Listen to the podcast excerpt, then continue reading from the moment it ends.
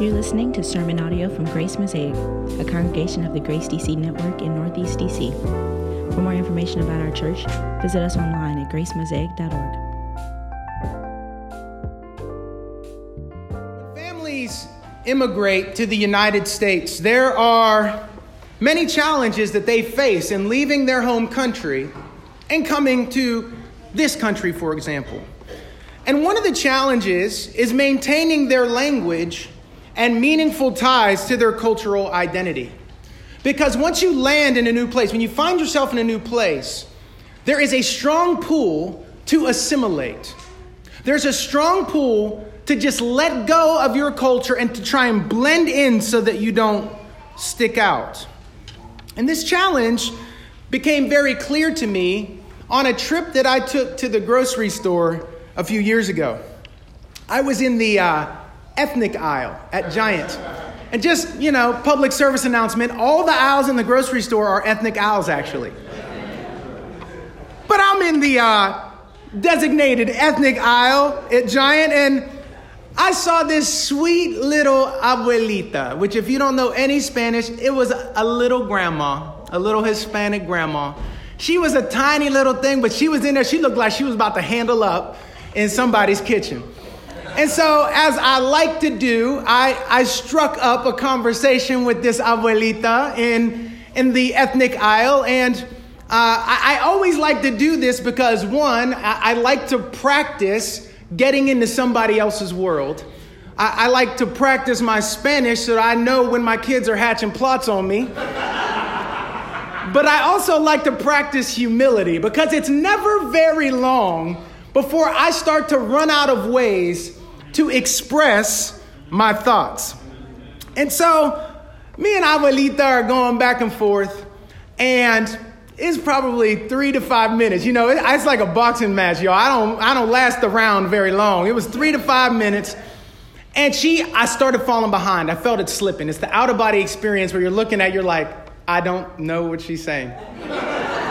and I'm smiling and I'm nodding. And then she asked me a question. I had no clue. And I go, Permiso? Excuse me? And then she asked me again, and I am just genuinely stumped, invisibly so now. And then she looks at me, and this, she gets this like very concerned look on her face. And she walks up to me very slowly. She cups my face in her hands and she says, Mijo, my child, Mijo, you don't know your language? now, for those of you who don't know, I am not Latino. But she says, Mijo, you don't know your language? You need to know your language. You need to know your people. You need to know who you are. And after being thoroughly rebuked,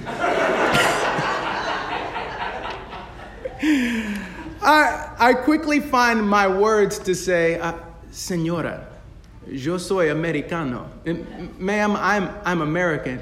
And then this, this wave of relief goes on her face, and she's like, Oh, you're doing good.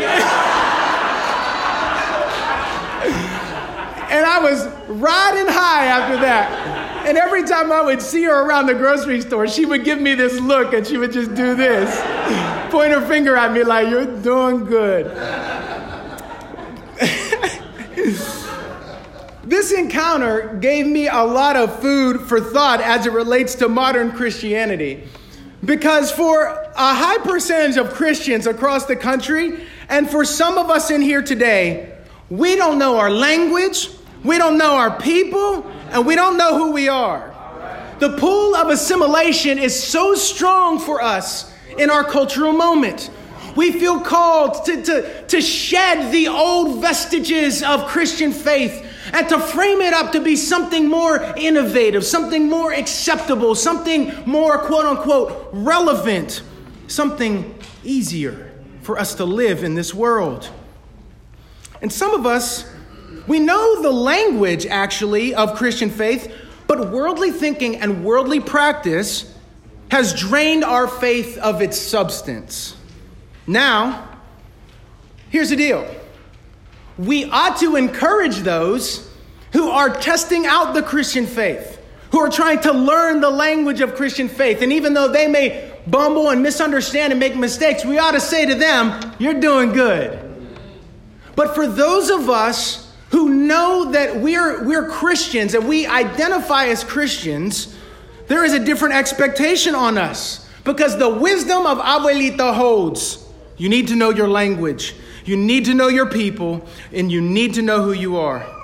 We have to be careful that we don't lose the language and the culture of our faith, of our heritage as Christians. Because this is one of the primary means that we come to understand our own identity and our place in the world. And today we come to a text that has a most important theme, a language that we must know as Christians that shapes our understanding of our people and our identity. And that language is covenant. Somebody say covenant. This text in Exodus 24 is a central nervous system of many important themes in the rest of the book of Exodus and also in the rest of Scripture, but it's really centered around the covenant between God and His people. If we want to understand who we are, if we want to understand our people, then we must understand covenant. And today we're going to we're going to get into this text through, through two points briefly. We're going to see the meaning of the covenant and we're going to see the goal of the covenant. So, let's let's look at these these two points beginning with our first. The meaning of the covenant. And this is drawn from verses 1 through 8. This point is drawn from verses 1 through 8. And the goal of the covenant, the second point is drawn from verses 9 through 11. But the meaning of the covenant. Here's the deal biblical scholars will tell you that Exodus chapter 24 is the place in which the covenant that God has made with his people is formally ratified.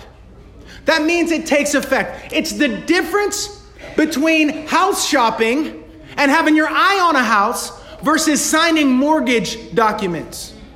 It's the difference between dating and liking someone and hanging out with them versus going to a covenant ceremony, putting a ring on finger, exchanging vows before witnesses, and committing that in sickness and health, and plenty and want, and joy and in sorrow, as long as you both shall live, you will devote yourself to one another.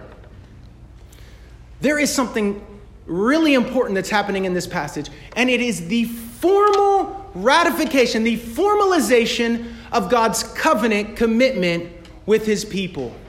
It is the place where God is formally bound to his people, and his people are formally bound to him. This is, this is uh, cross my heart and hope to die, stick a needle in my eye. This is pinky swear, kids. This is what God is doing with his people. But you have to notice this context, right? To catch everything that's going on. Remember when you read the Bible, you got to read it almost as if you're reading a, a screenplay or, or, or a, a, a stage production. You're reading about characters. You ought to be envisioning setting. You ought to be smelling the smells and, and hearing the sounds and seeing the sights of the scene. And we are at Mount Sinai, remember. And God is showing up on Sinai in stormy glory. It is very clear to them that this God is not to be trifled with. This is not the kind of God that you deal with casually. It would not be the kind of God you would skip out on for brunch. It's not the kind of God that you would give a lackadaisical uh, commitment to. It's not the kind of God you would play games with. It's not the kind of God whose word you would take or leave it. It was deadly serious to them. It was absolutely clear how serious this was. And what's astonishing about this passage is that earlier on in chapter 19, God tells Moses to tell the people, don't let them come up this mountain. This is not safe for them. I am holy. And I am so holy and so righteous that my holiness will break out against them. as sinners. They are not able to come up this mountain to where I am. Because what you have to appreciate is that Mount Sinai is an anticipation of the tabernacle, y'all. This is called biblical theology, how you see themes in the scriptures and how they reach back and reach forward. This is a preparation for the tabernacle. Sinai, the tabernacle is to be a replica of Sinai. And what you know is that there are increasing degrees of holiness. The higher you, you get, the, the more centrally you get into the tabernacle. And what we are to understand here is that as you ascend Sinai, it gets to be holier and holier. To ho- the Holy of Holies is the peak of the mountain, as it were. And only Moses is allowed to go up there. Everyone else is at the foot of the mountain. But it's a deadly serious context in which this covenant is ratified. And the people are given this, this formal opportunity to acknowledge the Lord's words. The text says all these words that Moses had inscribed from the Lord that obligated them, that told them what their responsibility in relationship with God was to be. This is your relationship to me. And this is how we will determine whether you are faithful or not. There was no such thing as you from a place of sentimentality saying, I love God. No, no, no, no. It wasn't about your warm, fuzzy feelings about God. Faithfulness and whether or not you loved God was determined by God. And God laid it down in the Decalogue, the 10 words, the 10 commandments, and in the book of the covenant, which runs through chapter 23. And that's where the 10 commandments are spelled out for Israel in their cultural context. Let me show you how this works out with respect to the foreigner. Let me show you how this works out with respect to those who are. Uh, who are poor. Let me show you how this works out in scenarios where you hurt one another incidentally. This is how this plays out. This is what you're obligated to do, and this is who you are obligated to become if you are to be faithful to this covenant. And God says, and I'm obligating myself. This is who I will be to you. I will be your God, and you will be my people. I will keep my promises to you. I will provide for you. I will protect you. I will keep you. I will love you.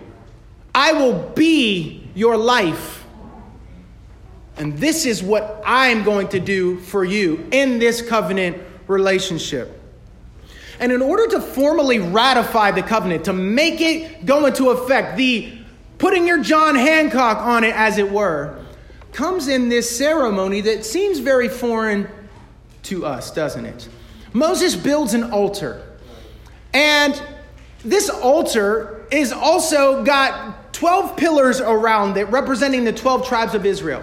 Because what you have to appreciate is this time, God calls Moses up the mountain, but he tells Moses to bring his brother Aaron and Aaron's sons, Nadab and Abihu, and 70 elders of the people of Israel, who were the representatives of the, of the people. They were their elders, they represented them. Already at this stage, we see representative leadership that is instituted by God in the plurality. Y'all see it? Okay, this is God's design. They come up as representatives. Moses didn't go up the mountain and come back down and say, hey, y'all, uh, so what do y'all think we should do? No, no. The idea was that he was in communion with the Lord. The elders were in communion with the mediator, and they gave the word to the people about how they were to live. They worked this out together and they were held accountable to the dictates of the covenant. But this altar is set up. And then this ceremony happens where Moses, with his assistants, they sacrifice what is called a burnt offering and then a peace offering. And when they do this sacrifice, they take, Moses takes half the blood and he splashes it against the altar. And he takes half the blood and he puts it in a basin. And he saves it back for a minute. And these, these offerings, a burnt offering in the Bible is most often a sin offering. It's an offering to take away sin. And a peace offering is an offering of celebration that because of the removal of sin, one has peace with God. And these offerings are made, and then Moses does something most strange to us. He splashes half of the blood against the altar of God's presence The altar represents God's presence. And then he takes half of the blood and he sprinkles it on the people. And he said, All of these words of the covenant you shall do. And this is the way that the covenant is ratified. This is one of the most formative moments in the narrative when he dashes the sacrificial blood on the altar and on the people. And there are several ideas that are being expressed here that we moderns need to appreciate. The first one is that these ancients, these Israelites, along with many other ancient peoples, understood that there was a costly sacrifice that was required to atone for sin. It was costly. This was nothing cheap. The blood was a reminder that a life had been taken and had to be taken in order for them to appease the deity and to assuage the wrath of the deity. But there's another another meaning that's going on here too, and it's this. Whenever a covenant was made in this cultural context, there was a formula for the way it was done. Just like if you're if you're buying a house, you don't have to reinvent the wheel for a contract. There's a standard form. You fill in different names, you put in different house prices, you put in different requirements or agreements in the negotiation, but in the general sense, it's the same form. And it was this way for covenants. And one of the things that you had in a covenant is you had stipulations. This party agrees to do this, and this party agrees to do this. And if each party is faithful to this agreement, to these stipulations, here are the blessings that will be poured out on each of the parties. But if this party of the covenant is unfaithful, these covenants would detail the curses. And so the splashing of the blood is also meant to indicate a what is called in theological circles a self-maledictory oath. Self-malediction is to say May my blood be spilt and my life taken if I should break this covenant. And it's splashed on the altar of God because God takes that, that vow upon himself as well. And the people take this vow upon themselves. It's visualize it. Their blood will be on them if they break this covenant. God has provided purification. Remember, God is making this covenant with people he knows are sinners. There are provisions, but it's if they wander away from the covenant provisions, which involved absolution, which involved the possibility of cleansing. God is about to spend 10, 10 more chapters out of the book of Exodus to tell them about the means by which they can be brought back into fellowship with God upon sinning. It's if they depart from the covenant in the whole. The blood is purification, it's cleansing. But it's also it's also a visualization of the curse of the covenant if they should break it. But it's also consecration, y'all. Because one of the ways that we, we are able to think more clearly about what happens in, in texts that are confusing like this is if we follow out and see how these practices are, are deployed in the rest of Scripture. And there are two other places where blood is sprinkled on human beings.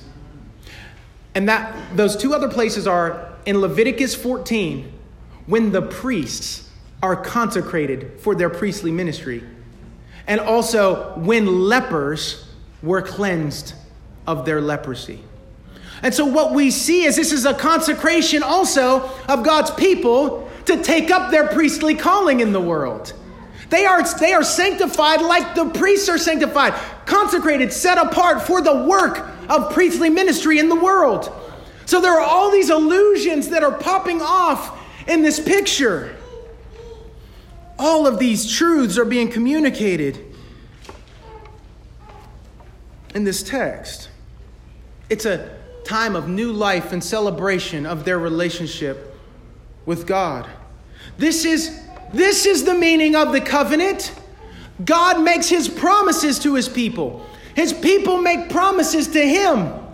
There are blessings and cursings, there are stipulations that are given. There are, there are obligations on both sides. And the essence of the covenant, if you don't hear anything I say, the essence of the covenant has always been this from God I will be your God, and you will be my people. God commits. God is not about a casual commingling with people. And every once in a while, when I feel like it, I might show up and do something. This isn't a well when you're when you're doing good. He's not a fair weather God. And he's not out to produce a fair weather people. Right here we see that at the essence of the covenant is loyalty to the Lord. This is the expectation that God lays down for his people. Internal loyalty, loyalty in our practices, loyalty toward God with reference to our neighbor. And it all is sealed in blood. I've cleansed you.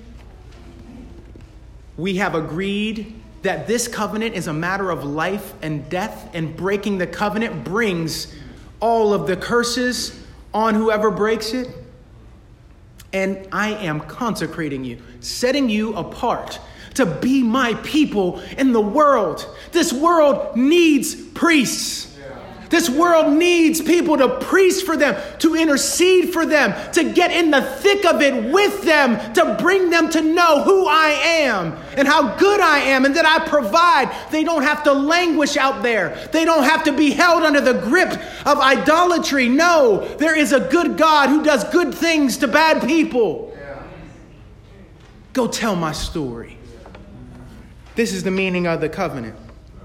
And in the text, we also see the goal of the covenant in verses 9 through 11, which brings us to our second point. The goal of the covenant, look at it. Verse 9 Then Moses and Aaron, Nadab and Abihu, and 70 of the elders of Israel went up, and they saw the God of Israel. There was under his feet, as it were, a pavement of sapphire stone, like the very heaven for clearness. And he did not lay his hand on the chief men of the people of Israel. They beheld God and ate and drank. Friends, this is the goal of the covenant. What God has always been after is for his people to behold him and to feast with him. I don't know what you think life with God is or it's supposed to be. But right here, in this most sober of moments, after God purifies his people, after he consecrates his people, he feasts with his people, and he, he is in their presence. And the writer is he's reaching at language to describe it. But notice what he does with such reverence. He doesn't describe the person of God, he only describes the pavement under his feet. And that stole every bit of language from him. He could barely describe it.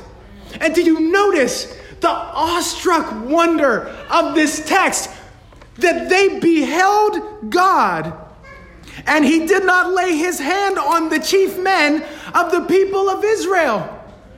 This is astonishing because every Israelite knew in their then anyone who beheld God would surely die because he's too holy. He would short circuit them.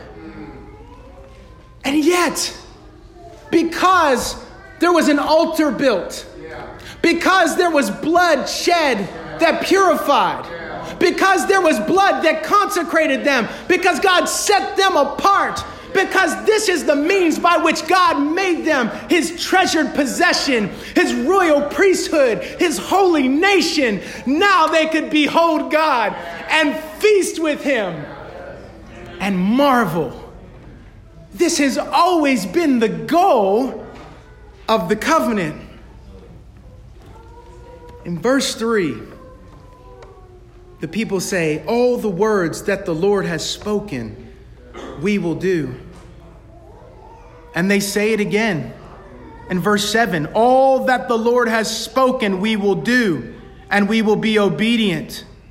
And then Moses sprinkles the blood on them and he says, Cross your heart and hope to die because of who this God is. Now, listen, remember context. This is, a, this is a people that has been in slavery for 400 and some years. And they are fresh out. And they encounter this astonishing God. They, I imagine that every bone in their body really meant this. They were sincere. We'll do it. We see who you are. But they didn't, they probably didn't know, just like you and I don't know, just what it would require. And just how the circumstances of their lives would challenge their ability to be faithful to this covenant. They didn't know how life would squeeze them and lead them to a place where they, they didn't feel like they could keep up this covenant anymore. They couldn't keep these promises anymore. This is too hard. This is too confusing. This doesn't seem right. What is God doing? How can things be this way? Because they had to battle the same evil enemies that we do the world, the flesh, and the devil with far less material witness than we have. They had to wander this desert. They wandered it 39 and a half years longer than they needed to. But this sticks out of the narrative, doesn't it? It sticks out of the narrative because we all know what it's like to have good intentions, to make vows and commitments.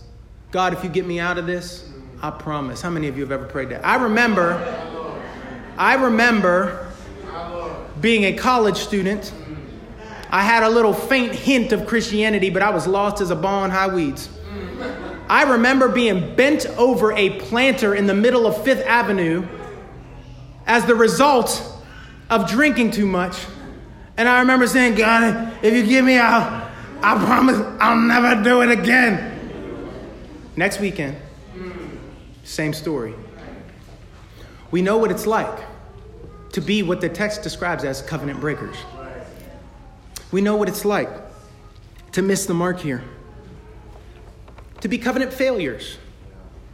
And the thing is this we need to be more sobered about what that means, about what that failure means in this context. This is one of the most sobering texts you could imagine that the covenant is so serious. Listen, one of the indicators of how seriously you take the covenant of God is by how seriously you take the covenant of church membership, and how seriously you take the covenant of marriage, and how seriously you take the covenant of mutual belonging with one another. If we can't be faithful to these covenants, how can we be faithful to that covenant? If we are casual about these covenants, what is to make us think that we'll be serious about anything?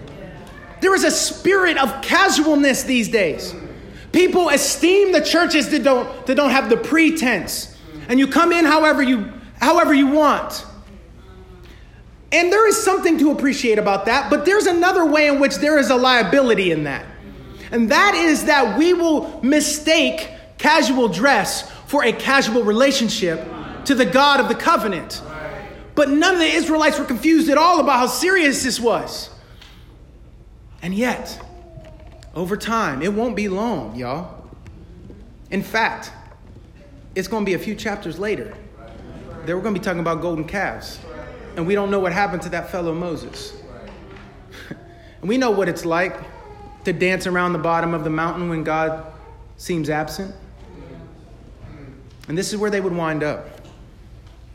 And in the rest of the story, we see God's never stopping, never quitting, never giving up love.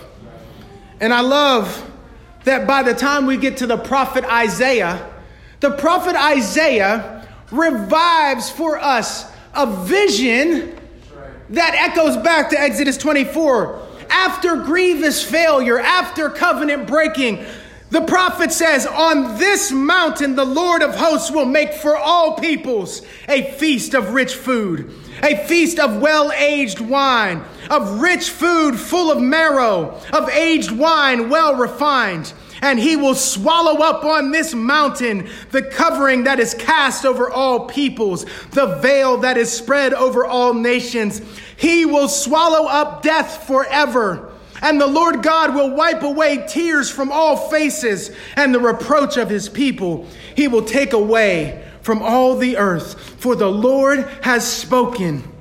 It will be said on that day. Behold, this is our God. We have waited for him that he might save us. This is the Lord. We have waited for him. Let us be glad and rejoice in his salvation. And when we get to the pages of the New Testament, and we get through the pages of the life of Jesus, he comes to the night in which he was betrayed, and he took bread and he blessed and he said, This is my blood of the covenant poured out for many for the forgiveness of sins. And what we see is that all of the themes of the covenant run themselves to Jesus. How is it that that blood that was shed for the purifications of sins would actually come to fulfillment?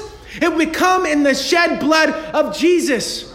How would it be that the people, by, by being consecrated by this blood, set apart, how would they be consecrated after such grievous failure? It would be through the shed blood of Jesus. How could it be that God could remain faithful to the curses of the covenant, the maledictions that were due to covenant breaking of the stipulations? How could it be that God could be both just and gracious?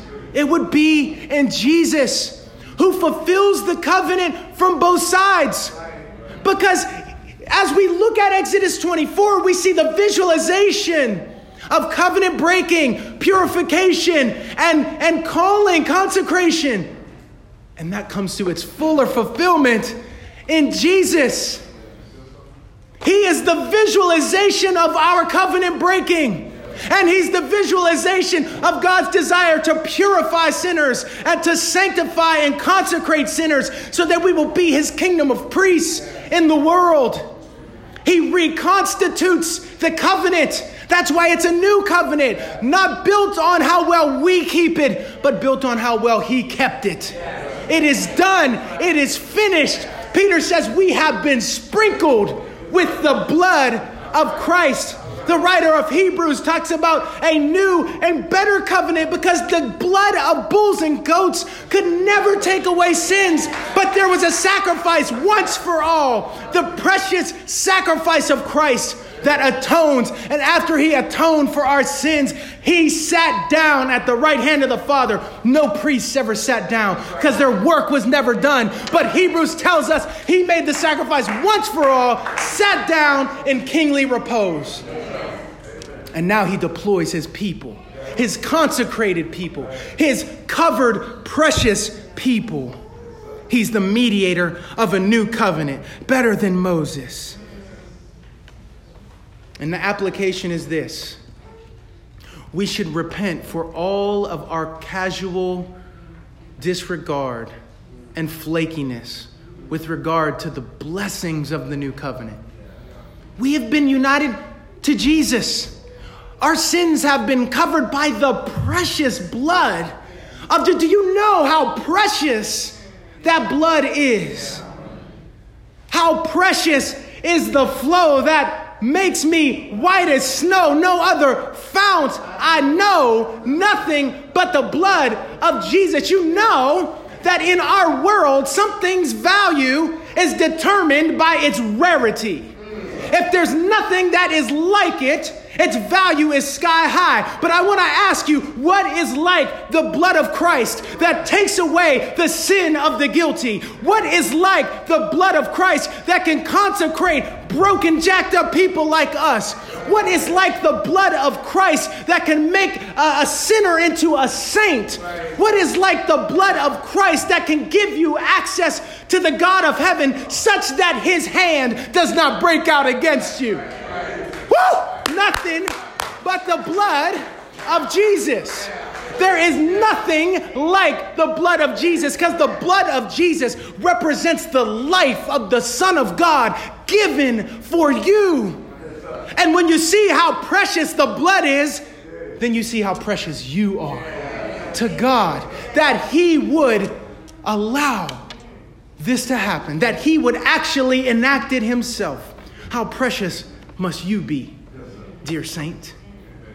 Precious to God in your sufferings, precious to God in your poverty, precious to God in your struggles precious to God in your failings and weaknesses, precious to God in your felt loneliness, precious to God when the trials heap up, precious to God when your work squeezes you, precious to God when you're confused and don't know which way to go, precious to God when your feelings just can't catch up with your knowledge, precious to God when things you hold dear are slipping through your fingers. You are precious to God, and the proof is in the precious blood of Christ shed for you. As John Owen said, there is no greater dishonor you could lay on the Father, Christian, than to not believe that He loves you. How could you look at that blood, that life, that sacrifice laid down for you and not come away with the conclusion? How could you see it and come away with the conclusion that God is not for you, that God is against you? How could you look at that covenant commitment. Because you know what the good news of this text is? The good news of this text, y'all, look at this. This text is all about Jesus. It's all about Father, Son, and Holy Spirit. The people say, All that the Lord has spoken, we will do, and we will be obedient. But what we need to see is that we can't echo that. But that is the description of the inner life of Jesus. All that the Lord has spoken, I will do, and I will be obedient. And it's that obedience and that doing that has been credited to you. So now, you know what you ought to do? Repent. Repent. I want you to repent of any ways that you have taken lightly your belonging in this covenant community. Whether that has to do with church attendance, whether that has to do with your participation in the ministry life of this church, whether that has to do with the way you use your words in small group with reference to our church, to bless or to curse, to encourage or to bring down, to tear down. We must repent of the ways in which we have not honored what it means to belong to the covenant community, to not know our. I want you to repent of not knowing the language of our family. The callous way in which we just kind of pick through and we don't we don't want a Christianity that makes us break a sweat. It's a sweatless, bloodless, painless, costless Christianity that many of us live. We think that we can get Christianity, we can have the American dream and get a little Christianity thrown in. Chasing money, chasing activities for our kids because we didn't have them growing up. Not realizing that all the while, when you fail to expose and invest in the covenant community, when you fail to expose your kids to that, you are hardwiring them for self destruction, anxiety, and a life of restlessness and dislocation. If they come to value the local church like you do, where will they be? So we need to repent. We need to repent of the ways in which we have not taken our marriage vows seriously and what it means to reflect the covenant. You know, marriage is the nearest illustration that God has given us of the nature of his covenant love and what it means to see the gospel clearly. And the way in which we have been casual, the way in which we have refused or been slow to change when it comes to the health of our marriages, when we're like, I know I need to do this, but I'm, I'm just, I haven't done it yet. Whether that's I need to slow down, I need to stop working as much as I do, or I need to, I need to carve out time to make this relationship better, or I need to prioritize this, or I need to be quicker to repent, I need to do better at encouraging. So many ways in which we have treated the covenant lightly, but don't you see that God has given us covenant community and the covenant of marriage as practice for, for seriousness with the covenant, to know how serious He is about us. You see how hard it is to be true to covenant commitment? Marvel at your God. Right. and how true He has been and always will be evermore to the covenant. We have to be careful because the social realities that surround us do not support our covenantal sensibilities, they erode them. Casualness, individualism, modern identity conceptions where it's all about self actualization. I need to succeed, I need to express myself, I need to, I need to be true to myself. In a sense, yes, but in another sense, you need to crucify yourself. Because self is the very thing that puts us in a bad spot in the first place. We need corporate conceptions of who we are. I can't know who I am without you. And I need you to speak into my life, and I need to submit myself to that. That's what it means to live covenantally. We have to know our language, our faith. We have to know our people, our covenant community. We have to know who we are, a kingdom of priests. And we have to live out of the delight of communing with God. And as you come to this table today, I want you to remember what it cost to bring you to the fellowship meal with God Almighty and delight that just as he was present in that meal with Moses, Aaron, Nadab, and Abihu and the 70 elders, he is all the more present now by his Spirit with us to feast. So let's do that in faith, knowing that his grace will be our nourishment and our supply. Amen.